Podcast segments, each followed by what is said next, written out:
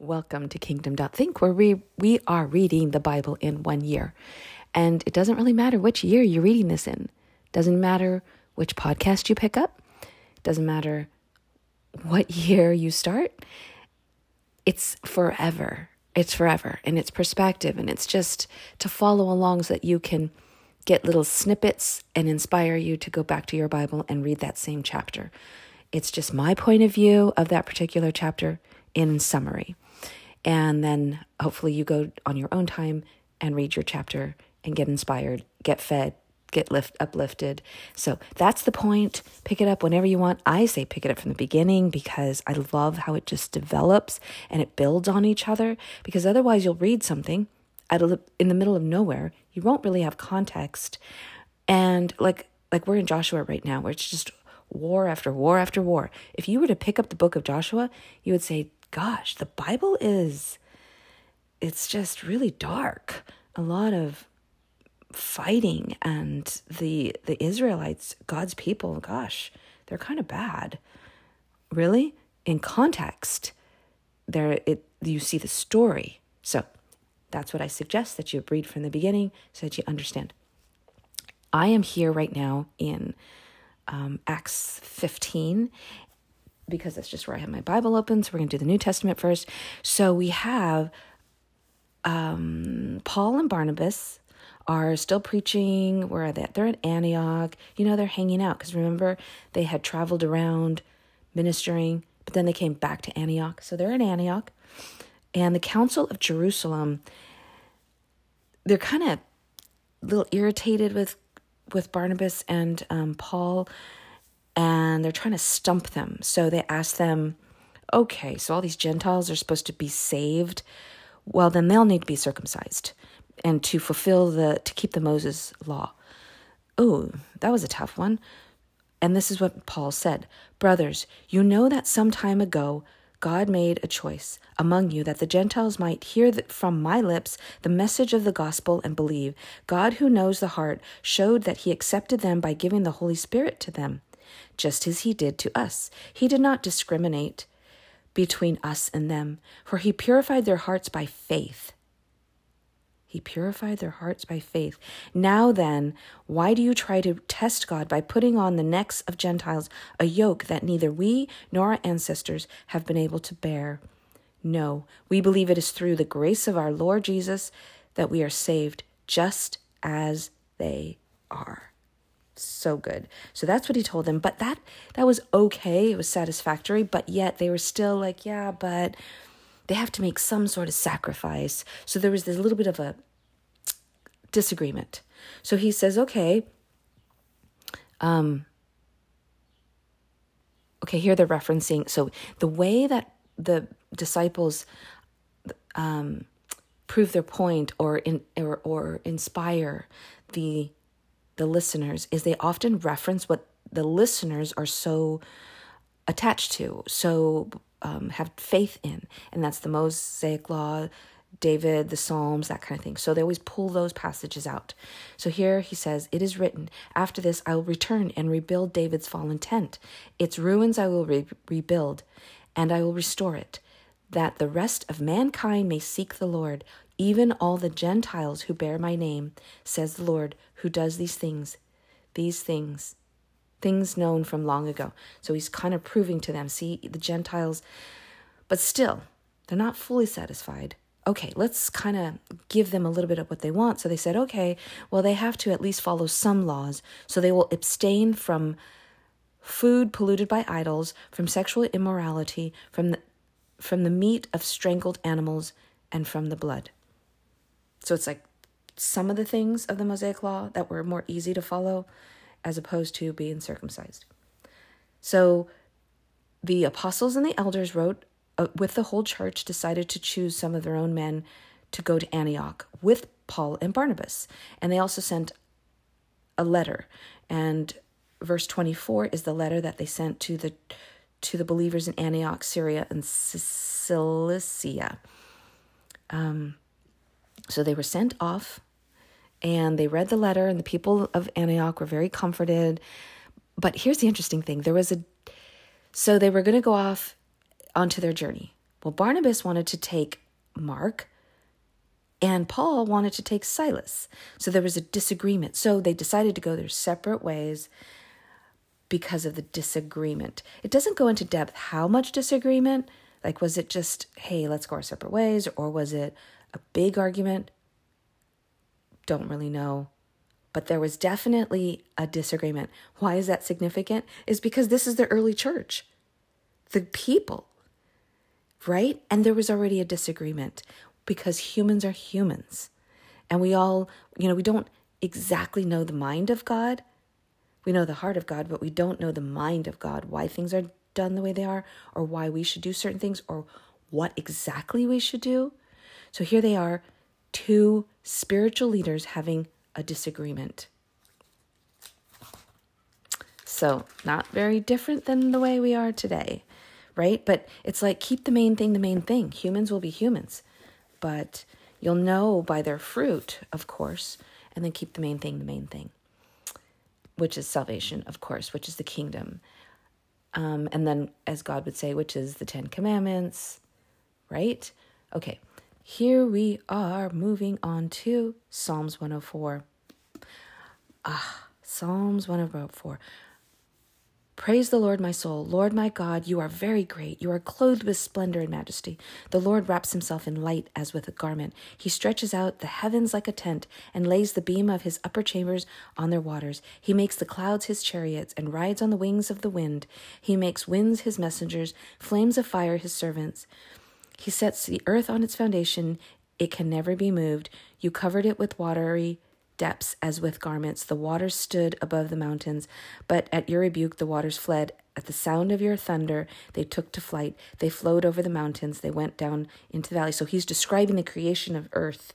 And then he's going to describe it's like this poetic song of the creation of earth and humans, right? So moving down to verse 14, he makes the grass grow for the cattle, and so he's providing for the animals of the earth.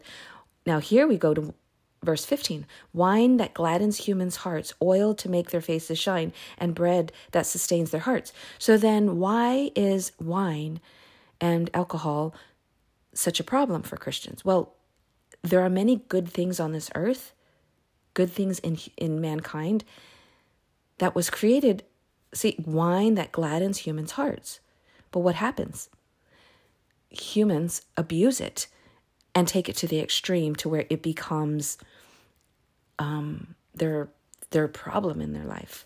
So here it's saying wine wasn't bad.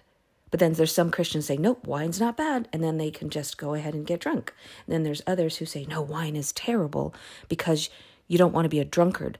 Exactly. You don't want to be a drunkard. But it says here, wine gladdens a person's heart. Just don't abuse it. Doesn't say don't abuse it, but we know that because you don't want to be a drunkard, right?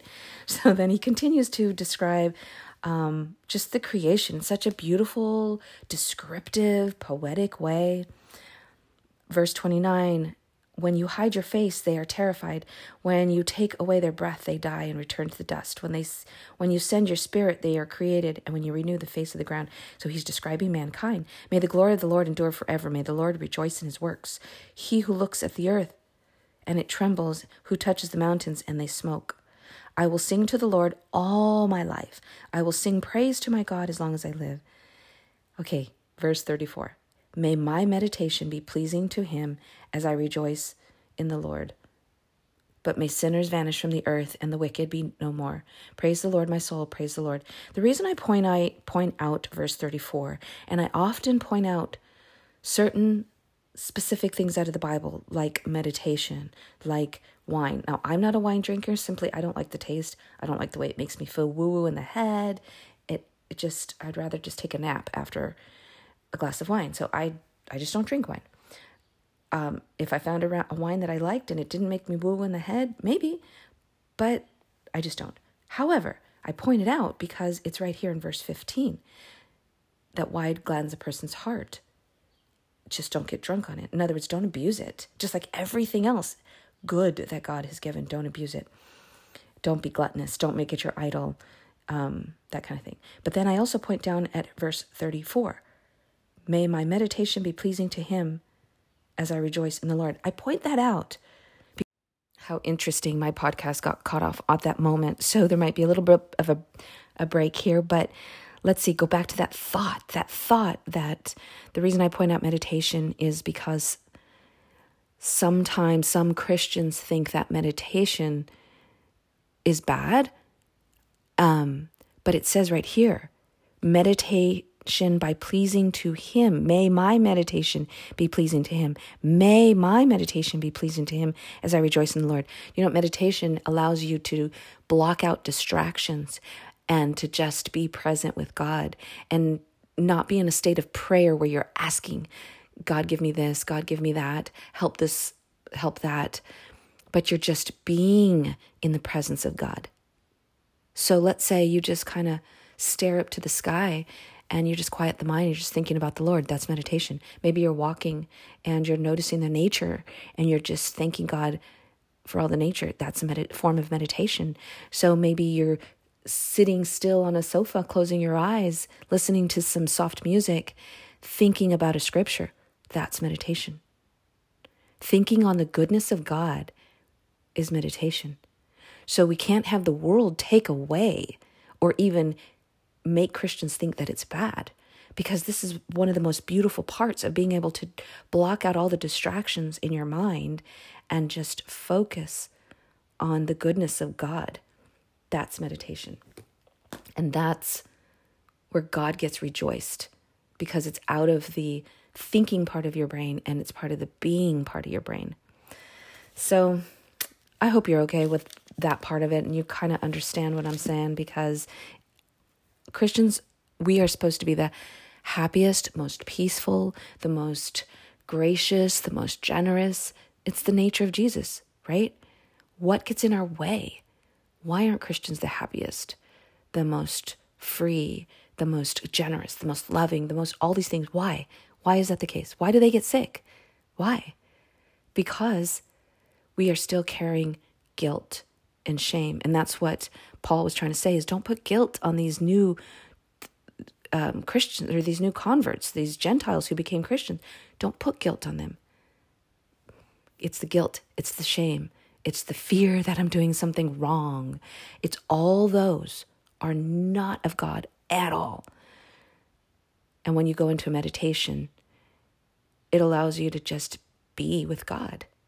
And there's no fear, there's no guilt, there's no shame, there's no trying, there's no pride, there's no comparison.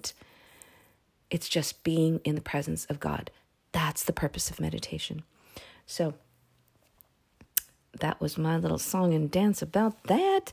Let's go on to Joshua 15, 16. And the reason I can just expand on that, because I tell you what, Joshua 15, 16 is just, of course, I read it line by line, but when you read it, you're like, okay, why am, why is that? Why am I reading this? It's like a written record of who got what, what land. Why is that important? That just goes to prove that God fulfills his promises. He promised the land, and that's exactly what he did. And this is a record of the fulfilled promise of God. And who gets what, right? So that's all of 15 and all of 16. So you can read it, go into great depth. But um, yeah. Okay, that was Joshua 15, 16, Psalms 104, and Acts 15. There was one other thing I wanted to say. Gosh, something popped in my head. Uh, what was it? I don't know. If it comes back to me, I'll share it with you on another day. Um, but there you go. Enjoy your reading, guys. Have a beautiful day.